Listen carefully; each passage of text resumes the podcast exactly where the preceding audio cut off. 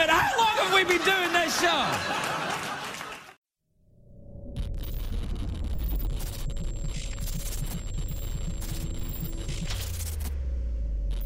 You're listening to The Wrestling Life on iTunes, SoundCloud, and at obpapparel.com.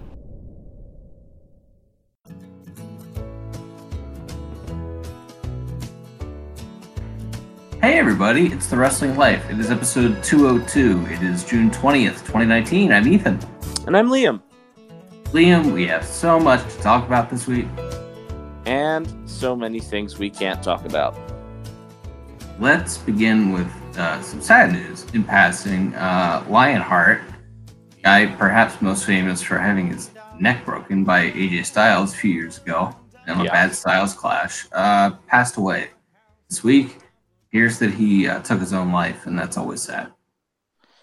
Yeah, yeah, absolutely. It's it's a very sad situation, and um, you can you can see just the outpouring from from really all all uh, uh, British wrestlers. Uh, you know, everyone from from Page to Pete Dunne to Drew McIntyre, and I was I was reading some some accounts of uh, specifically of British wrestlers and British wrestling fans, and how important he was at sort of bridging the gap between the Scottish wrestling scene and the British wrestling scene or the Hmm. English wrestling scene Mhm. and um, well, he was a very important figure there. And uh, a lot of people, um, so a lot of the people that you see nowadays on uh, you know the WWE UK show or on the main roster or in NXT um, were all uh, either directly or indirectly uh, inspired by him or or worked with him. And I know uh, specifically he and uh, Lionheart and uh, Noam Dar were were very very close and. I'm sure it's I'm sure it's just a really rough time for for anybody that knew him well and uh, or anybody that was impacted by him, anybody who was a fan of his or who who loved uh, you know that that uh, that UK wrestling scene really really was on fire and still is to an extent, but you know within the last five years especially, and it seemed like he had he everyone seemed uh, like I said everyone who was around that scene, Nikki Cross, uh, people like that, all had uh, stories or, or well wishes for him and, and good things to say. So, yeah, it's horribly tragic and and and a real shame. Well, the bulk of this show is going to be spent uh, breaking down WWE uh, Large Boot, which is taking place this weekend. Um, so let's just get some uh, news and notes out of the way here. New Japan is having a they're having a tour right now that is just a house show tour, basically. Um, still doesn't stop it from ruining my life. A couple days a week. It's, it's like Google Google getting over jet lag, and they're like generally the rule of thumb is it takes uh, about uh, one day per time zone or two time zones uh, to get over jet lag. So Japan is 13 hours behind, or I'm sorry, ahead of uh, the Eastern time zone. So just imagine a couple times a week flying back and forth to Japan and trying to adjust to trying to adjust to time zones. It's ridiculous. Anyway, uh, they are have they announced their uh, G1 lineup this year, and uh, they're kicking off, of course, the G1 in Dallas in a large building. And uh, I guess the biggest news uh, coming out of that this week, other than they're headlining that show with Okada and Tanahashi, is the fact that Jon Moxley is not on the show. And I guess people were expecting that he would be. I'm not sure why. uh, but I guess his AEW contract probably does not permit him to work uh, dates in North America. And so he's not on that show, and everybody's all freaking out about it. And what uh, what would AEW like? They're it's made it's been made very clear repeatedly they are not working together, and any deals that you know that overlap with each other, you know, for like for Jericho or for Moxley are their own thing. So like, what what would AEW gain by lending out one of their biggest stars to a a competitor, which is what they are if they're running North America? I, I think people just are assuming that that they're not competitors and that they're working together, or if they should be working together. I, I don't I don't understand the thought process of people that are upset at. Yeah, not really. But uh, on the subject of uh, of uh, Okada and Tanahashi uh, headlining this show, um, so I uh, I tweeted about this last week. I bought tickets to All Out. Uh, I'm going to that show in Chicago. I've Nice. never done a big travel for a wrestling show before, so I'm really excited. And had I known that Okada versus Tanahashi was going to be on this Dallas show, I very well may have gone to Dallas for this show instead, Hmm. uh, because that's like you know one of it's one of the you know the great in ring rivalries in the history of professional wrestling, certainly in modern professional wrestling. And you know, being able to say you saw those two guys wrestle each other is kind of a you know that's a pretty big bucket list thing. Oh yeah. So, but because New Japan is New Japan, they just announced the card like two weeks before the show is on the air. And as you mentioned, when you're trying to fill a big building and you rely on those bu- big buildings being filled on uh, fans being willing to travel and travel from out of state to your shows, maybe you need to start announcing like when the tickets go on sale what people are going to watch on that show. It's it's a little bit mind-boggling to me that I understand this is a Japanese company and the way they announce their lineups in Japan is they announce them at the last possible minute. I like I get it. But at the same time, you're no longer just a Japanese company. You are an international company and you are clearly trying to expand into this new market in North America and you're not um, running one market at a time or taking over uh, one city at a, at a time. You are reliant on travelers, Right. and it's a holiday weekend, and there's a lot of a lot of people that like yourself that might have been more willing to travel had they known oh the biggest possible match that i could see is going to be on this show Yeah, that's that's the first part, and it's like, oh well, they don't, they they, they didn't have the G one lineups. Well, it's like it's not like announcing. All you would have spoiled is that Okada and Tanahashi are in the same block. Like even if you didn't announce any other match for the show, if you announce, if you when these tickets went on sale at the end of April or whenever they went on sale, and you just said, by the way, buy a ticket to the show, you're gonna go get to see Okada versus Tanahashi live, and Yeah. It's like that's all you had to announce. You didn't have to announce the full blocks three months early. Obviously, they couldn't have because they didn't have Kenta and Moxley and whoever under contract yet. But um, but yes, they all they would have had to announce is Okada and Tanahashi. They're both going to be in the same block of the G1.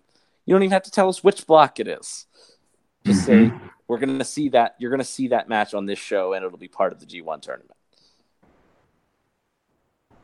It's very frustrating that they're trying to expand internationally and expand into the U.S. and they clearly don't understand the U.S. market. Um, Yeah, they don't have anybody there that does. Like Harold, what's his name, is supposed to be this genius, and uh, he doesn't understand the first thing about doing wrestling business in the United States.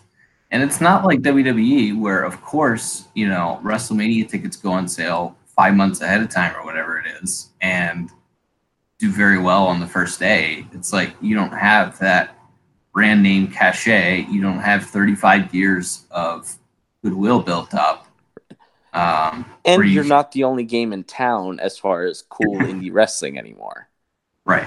Not that AEW is really indie when they have a you know a billionaire backing them, but you know what I mean. Yeah. Non WWE wrestling. Yeah. So um, I hope that they are able to adapt and understand what they're doing. That would be nice.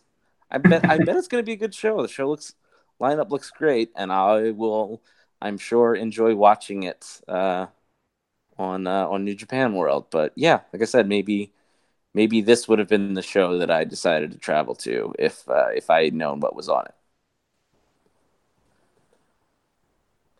All right, WWE large boot is the Saturday. Uh, stomping grounds. I think I believe so. name. It's You've time to kick ass and take names. You've taken to calling it large boot, and that's good enough for me. WWE Yes. large boot. Oh my goodness, uh, this show is not doing well in the local market. They're offering uh, two for twenty tickets. They did a. Uh, it appears that the non uh, or the side of the the arena where the hard camera is uh, is entirely uh, curtained off, and uh, obviously they're doing ticket specials in the rest of the building to fill it. So things have been better. Uh, obviously, this is a very cold product uh, based on television ratings and things like this, but uh, they they clearly are curious as to why this show in particular was not doing well, and they sent out a survey last week asking people uh, their level of interest uh, on the matches on Stomping Ground and why or why not. And I I took the survey and I tried to give answers that were not uh, wouldn't immediately uh, ping me as a quote unquote smart fan unquote, and just tried to put in in terms that they would understand why I'm not interested in this show. and it's like I uh, I like Seth. Seth is wrestling Baron Corbin he just beat Baron Corbin. Why is Baron Corbin getting another championship match? And Becky's one of my favorites. But Becky beat Lacey fair and square the first time they wrestled. Why is Lacey getting another chance to wrestle Becky? Like, those are just the two top matches. There's a lot that doesn't make a whole lot of sense in this show. But uh, what's your uh, personal excitement level for large boot?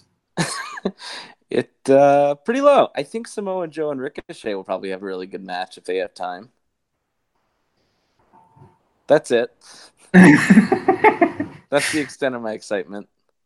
All right, let's run down this show. Uh, Tony Nese versus Akira Tozawa versus Drew Gulak for the WWE Cruiserweight Championship.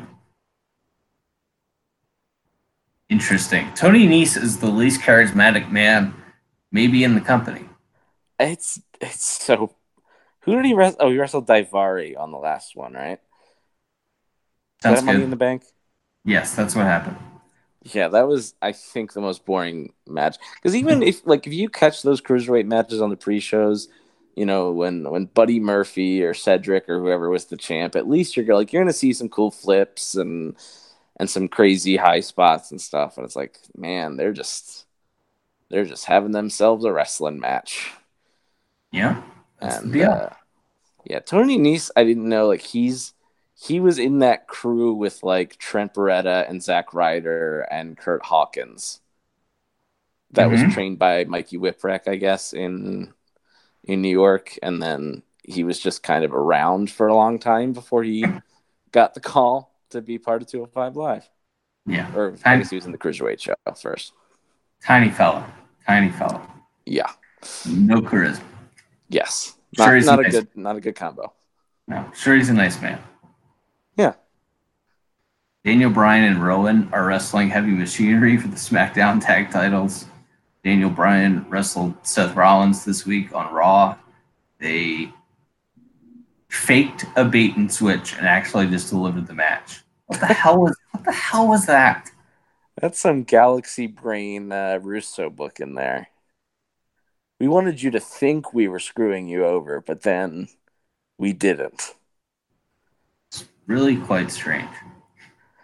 Yeah, I don't, I don't know. It, it was just funny because all of a sudden, at the like on Twitter, I saw like an hour before the show, and then all throughout the show, they keep hyping up Seth Rollins never beaten Daniel Bryan. Seth Rollins never beaten Daniel Bryan, and I'm like, are they doing all this just so Seth can beat him in like a nine minute match at the end of the show? The answer is yes. That's what they did. um, so I, I don't know what the point of that was. I was I mean with with the wild card rule, we have people from other brands challenging for you know the other brand's title. So I was like, oh, maybe they're setting up for like after this show, Seth and Bryan are going to work together, but they weren't. They just had Seth beat him with curb stomp, and uh, yeah, and then Seth got beat up by Baron Baron Corbin. I will say, for whatever you think of what they did, where they had Seth beat all beat up all of the potential refs with a chair, people were into it. Like the live crowds responded to it. So maybe I don't know. People like seeing, you know, violence. I guess. I I felt the angle was silly, but um, I had a point, and I don't remember what it is now. Uh, that's oh, the point was that they left. They left uh, Monday night. The big hook for tuning into Monday Night Raw this week was Baron Corbin's going to pick his guest referee, and then the last Right. the last words as the show went off the air were Corey Graves asking, "Who's going to be the special referee?" Uh-huh. you idiots! You tell me. I turned this show on to find that out. How many weeks have they sit told us? Mostly it's been Brock related. But like over the last two years, have they just promised you know this week this thing is gonna happen for sure and then just not delivered it? It, it, it happens frequently. Like, and it's really happened frequently in the last six weeks. Yeah, and I mean I I, I don't it's beyond parody trying to guess why viewership is down, but I wonder if maybe uh, promising people stuff and then never delivering on it maybe makes people not want to tune in because even if they see a commercial or read a tweet about what's on the show, they're like, mm, they probably won't actually do that, so I don't care. Right. Or I'll just watch the YouTube clips or whatever. Sure. Um, back to large boot. Roman Reigns is wrestling Drew McIntyre. Mr. Excitement, Drew McIntyre. That sounds uh, that sounds dull. Do you think they'll top their WrestleMania match that I don't remember? I don't remember that match either. You were in the building and you don't remember it. Yeah, I just remember being kind of cold. Yeah, I uh look uh, until like two weeks ago, I didn't remember that they even had a WrestleMania match or feud. Right. And uh, and then Michael Cole told told me that this was another chapter in a bitter rivalry. and I was like, "What is he talking about?" And then I looked it up, and hey, by golly, these guys wrestled at WrestleMania like two months ago. Yeah. Um, I thought what they did with Roman on Monday was really good. Like one of the better things they've done with him as far as making him look like a you know a badass and a killer. And what a, what a surprise! People cheered. People were cheering very loudly for Roman Reigns at the end of the segment after he beat everybody's ass and speared Shane McMahon. what what a great way to end the feud. Why are we even having the match now? Well, the feud's now with Drew, right? Right. So Right. he's got to pin Drew's shoulder to the mat. Then it'll be over. yeah. Uh, Big E and Xavier are wrestling Kevin Owens and Sam Zayn. They booked a match this week on SmackDown just to make sure that they could bury both Kevin and Sami at the same- at the same time. So back to back nights, they did two out of three fall tag matches. Like they're running Arena Mexico or something. They're lazy and creatively bankrupt. I guess so. But and neither night it made did it make any sense to me why they did it. Because on Raw they did it and they had the New Day beat I think they pinned Zayn once and then they pinned Baron Corbin to win the second fall, who is challenging for not not even challenging for Kofi's title, challenging for Seth's title. And then on this show, yes, they had uh, Seth and Kofi uh, pin both Sam and Kevin. So not really sure what that was all about, other than to yes, potentially just we just want to beat those guys as much as possible whenever we can. Cool. Well, maybe they should get their hands raised here against the New Day. Uh, Yeah, and I'm sure that's the logic, right? It's like, well, we fed them to the big stars, and now we'll we'll rebuild them by letting them uh, beat Xavier Woods in a tag team match. Sure, why not? Uh, Samoan Joseph versus Ricochet uh, for the United States Championship, a title that Joe won when Rey Mysterio handed it to him. Um, Ricochet. Look, as a Joe- longtime WWF fan slash E fan, there was a storyline. What was it, like '88, where Andre tried to hand the belt to Ted DiBiase, the Million Dollar Man, yes, he and- beat and- Hulk Hogan, and, and then President Jack Tunney held the belt up, vacated the belt because you can't just hand the belt to somebody. yes, Where where's our President Jack Tunney today? he's dead. I mean, I didn't mean him literally. I meant like, where's the guy? Oh, come out and remind people of these rules. oh, uh, we have four heel authority figures. Right, right, okay. We just passed like the six month anniversary of uh, of that promo on Raw, by the way. Yeah, yeah. They're as we dis- as we broke down last week. I actually do think they're on the right track. um, and except what the heck was that? Thunder. Oh, okay. Thunder. yeah. Uh, Apologies and if this co- comes through on the audio, folks, but it's raining very hard at my house right now.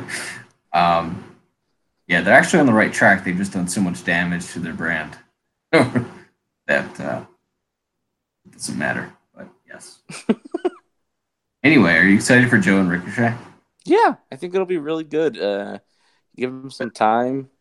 Joe's a match killer.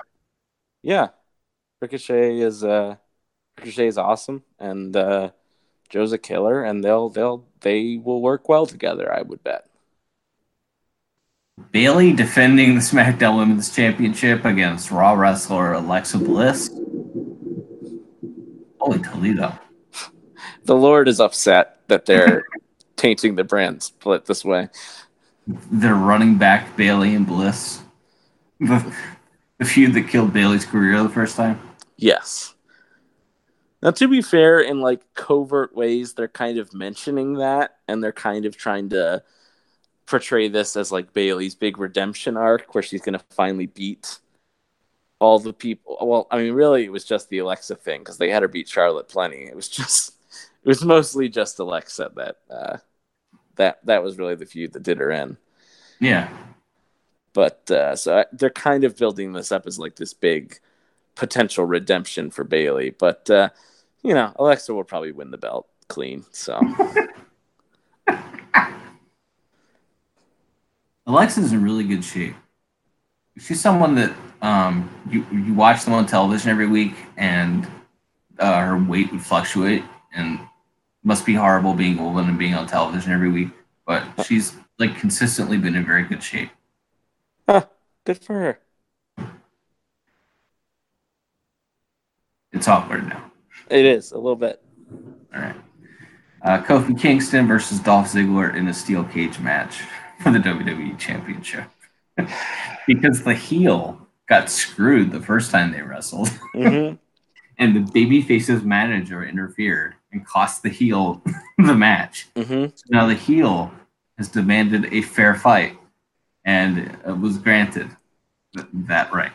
Right. It wasn't even just like the babyface manager distracted the heel, or like the you know the heel distracted himself and he's an idiot. No, the babyface manager uh, attacked the heel and allowed allowed his guy to pick up the win. So now the heel demanded a cage match to uh, get get a fair fight. Do you think your boy Dolph does it, pulls it off, wins the title? No, no, I think he's gonna lose clean, and then he'll hopefully be off TV for another six months or forever, whichever is, you know, whichever's easier.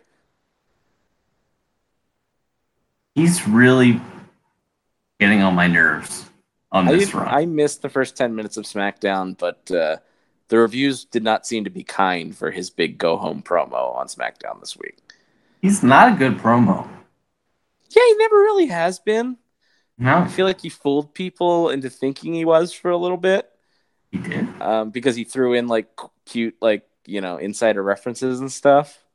Huh? Put hashtag heel on his trunks, but he's like a cool heel, you know. Huh? He's a cool heel. Sure. Dumb, dumb. Yeah. Anyway, no, I think I think Kofi's gonna win, and uh, and hopefully we'll we'll just never see Dolph Ziggler again. That'll be all right. Seth Rollins defending the Universal title against Baron Corbin. Baron Corbin gets gets to choose his special guest referee for the match. Not interested. Did they, you know, like for years they used to do the Cyber Sunday or Taboo Tuesday show, Yeah. and they were like, and they stopped because nobody bought those shows.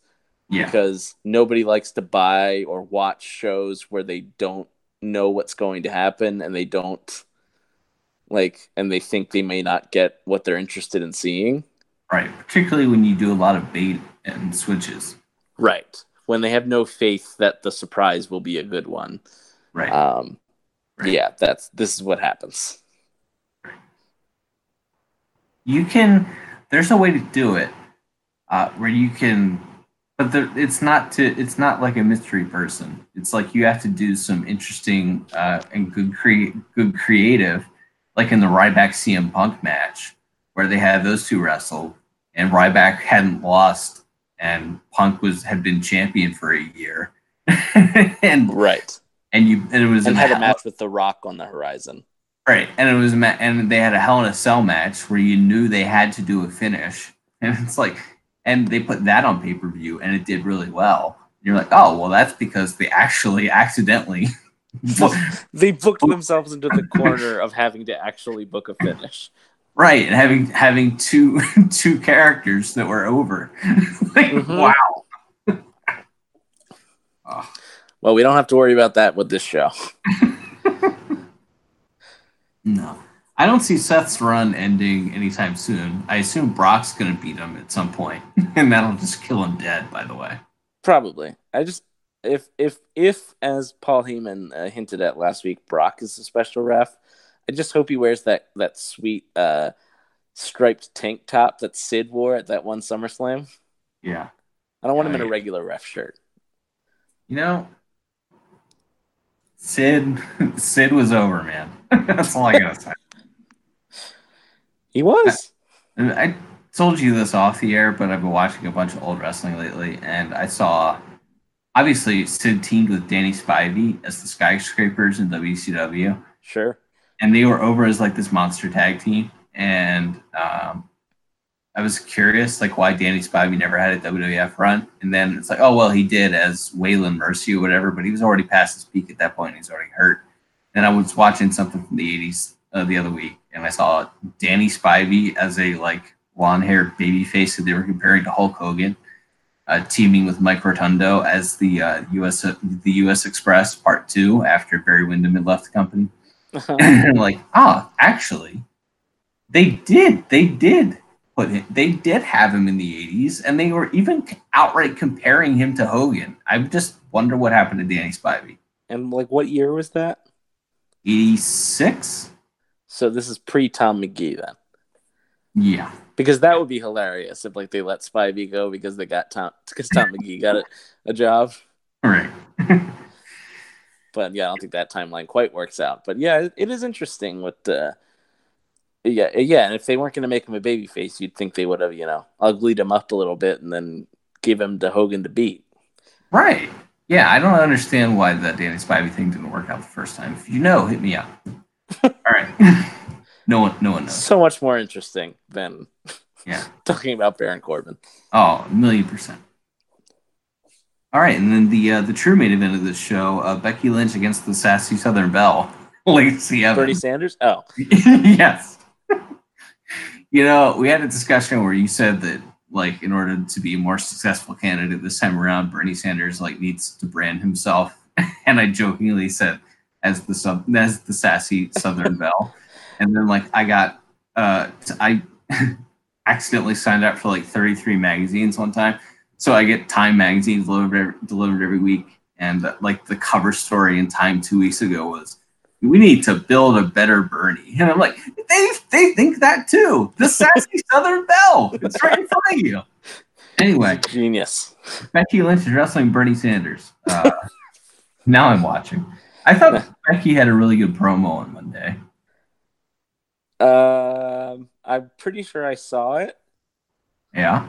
I don't remember. Oh yeah, I do remember it because there's the the cool line where Lacey talked about how she was a, where Becky was in a movie called The Marine, but Lacey actually was a Marine, and I was like, that's a weird line to have a heel say. But no, I thought overall, like I don't. I mean, Lacey's promos are what she's best at. I think by far the character, like it's getting there, and there, and she does get some. She's not super mega over. It's not like she's, you know, you know, people aren't rioting when she wins matches or anything, but she's getting a reaction. It's just once the bell rings, it's it's pretty rough. she she she shouldn't be in the spot that she's in. And it's not her fault.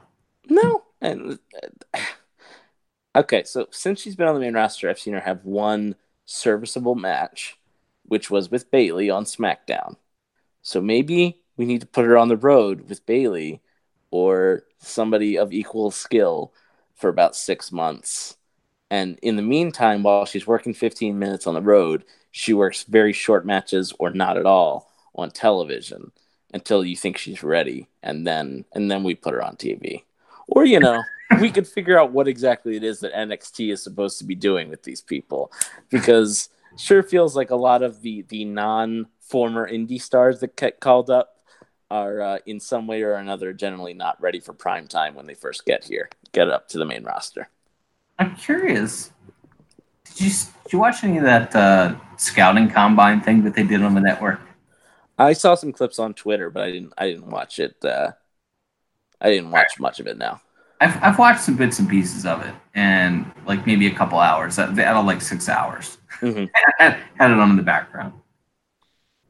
They got a lot of really good athletes there, but Mhm. obviously, I think maybe the emphasis is on what you can do in a gym versus what you can do in a wrestling ring. Hmm. And I wonder how much how much of that is because oh, for liability reasons, we don't want people taking bumps. You know, I mean, I know they have them like wear wear helmets and bumping on crash pads and stuff, Mhm. uh, but it just seems like there's a much greater emphasis down there on being really good athletes than on being good wrestlers.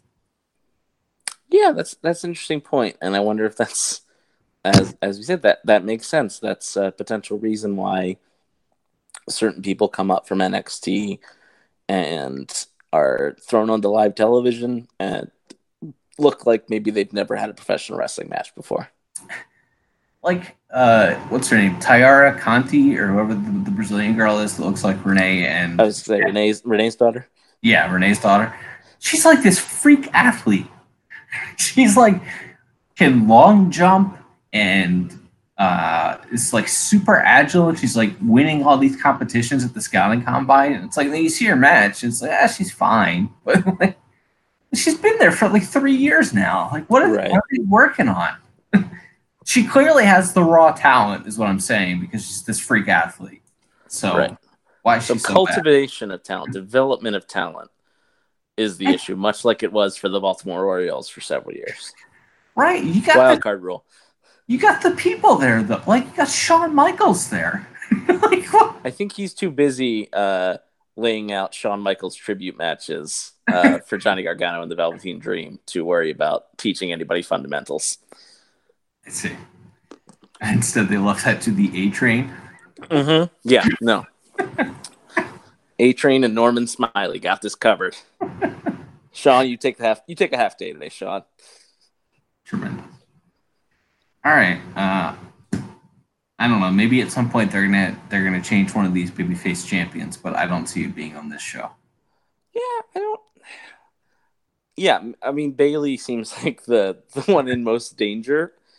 If I were a, if I were a betting man, but yeah, it doesn't really feel like. Uh, again, like we've said before, uh, especially you have said, um, like that's right. The champions are certainly not the problem. That's arguably the you know the best stuff they're doing is building building up heroes, building up your strong baby faces. It's just about having interesting opponents lined up for these people. And Right. that's where they're failing right now. So Right. So even just like look at the undercard on this show. Who are the the next people being built up? I mean, like I guess if Drew beats Roman, maybe Drew is a, a contender next. I don't know. yeah, but is Roman gonna lose twice in two weeks? Um, I, I mean, I don't, I don't think so. But I'm just saying, like, even when you're when you're putting a card together, Sure. like, why aren't No, why aren't they what you mean. why aren't why aren't they thinking about that, and why aren't they getting two people ready on the show instead of having you know a cruiserweight title match no one cares about?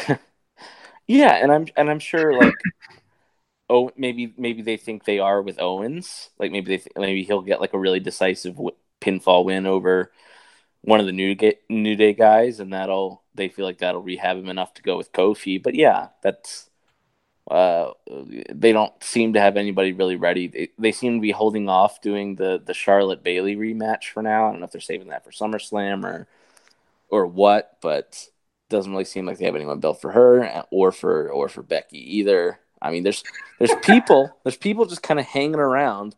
Like they did that backstage segment, and it's like Natalya and Naomi were on television for the first time in like six weeks, and I was like, oh, look at them, look at them showing up. um, you got you got Sarah Logan and uh, Dana Brooke busted. Do you see Dana Brooke get all busted open on Superstars or whatever this week? I saw the aftermath. I didn't see the the shot itself. Yeah, I didn't see any footage of actually what happened. I just what a what are these people doing? It's main event. lay it in. I guess so. Um, lay, lay it in, kid. But uh, yeah, I don't know. I yeah, it, you would think that if assu- let's assume uh, Seth and Kofi both win their matches clean on this show. Let's say all. Let's be optimistic. Say all four uh, babyface champions win their matches clean here. Do any of them have even like you said? Maybe you could go to Drew, or uh, I mean, yeah. Other than that, there's not there's not a lot, or unless they're going they're going to Brock early with Seth, and that's that'll somehow play out at at this show. But yeah, it's it would be nice. It would be nice to see them try a little bit. Yeah, I would. Um, you remember the, uh, the Hall of Fame where Kevin Von Erich called the new inexplicably called the new day the new gay, and yeah, I almost did that like two minutes ago. Yeah, that's what brought it to mind, and uh, he he appeared to be pilled out of his mind. Oh yeah, his sons work for what is it MLW now? Yeah, yeah. well, good times. What could go wrong? Good times. Let's get some more Von Erichs in the wrestling business. That's you know, it's so Look, sad. It's such a weird, sad story. WWE didn't want Lacey Von Erich. Mm-hmm. A tall, how, attractive blonde woman. Yes, that tells you how bad it is. Yeah. Yeah. Well, once again, I feel I've said too much. All right, let's get out of here. Uh, until next time, I'm Ethan. And I'm Liam. And we'll be back soon with more stories from the wrestling life. Goodbye. I'd be rich.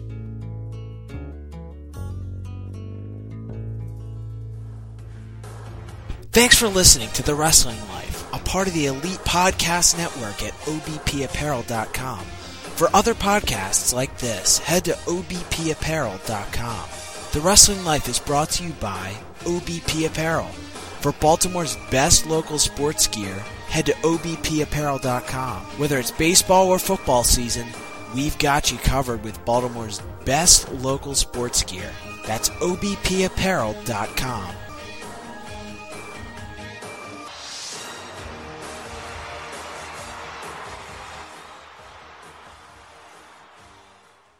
Thanks for listening to The Wrestling Life, a part of the Elite Podcast Network at obpapparel.com. Be sure to go and subscribe to us on iTunes. Just search for The Wrestling Life on the iTunes Store. Make sure you leave a review and tell us how we're doing. Also, be sure to follow the guys on Twitter at TWL underscore podcast for live tweets during wrestling events and other hilarity throughout the week. That's at TWL underscore podcast. Now back to the guys.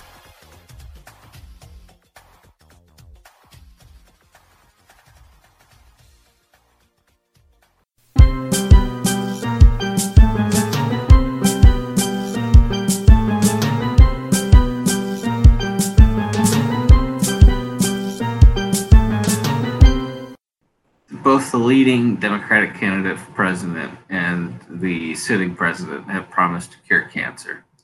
Correct. This is so stupid. Yeah, this is.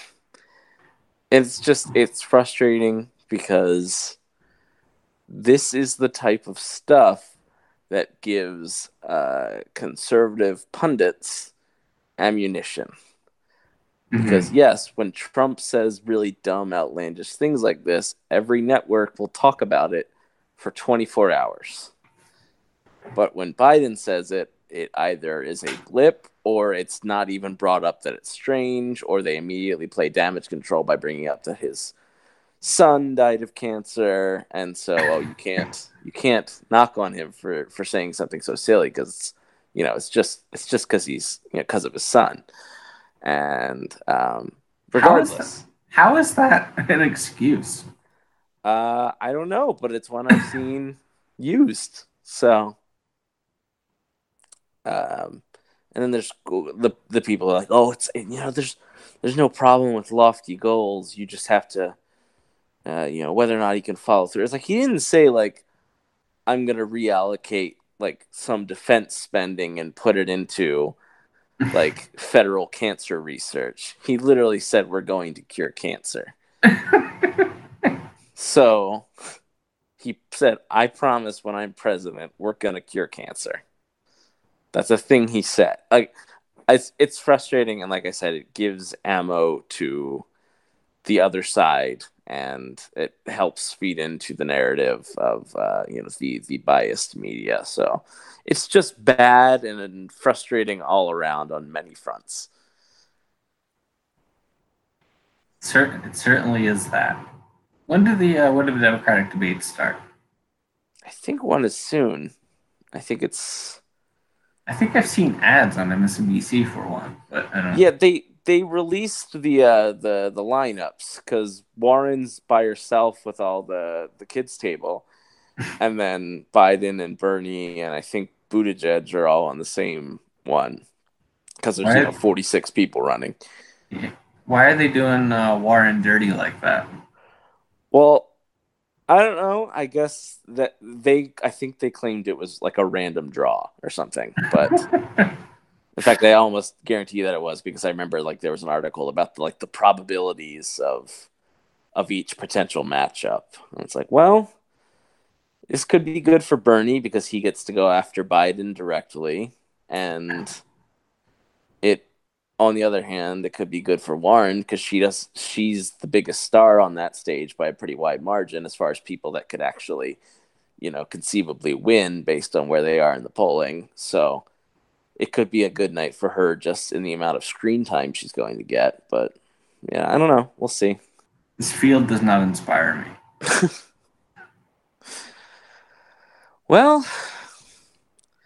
um, yeah, I don't. It's a lot of.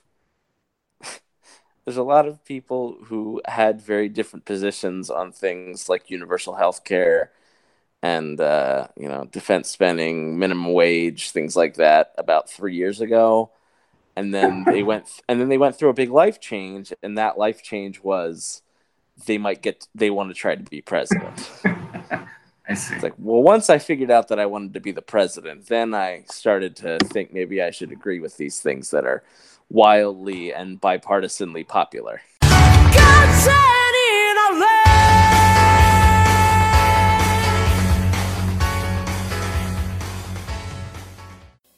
I try to keep on keeping on.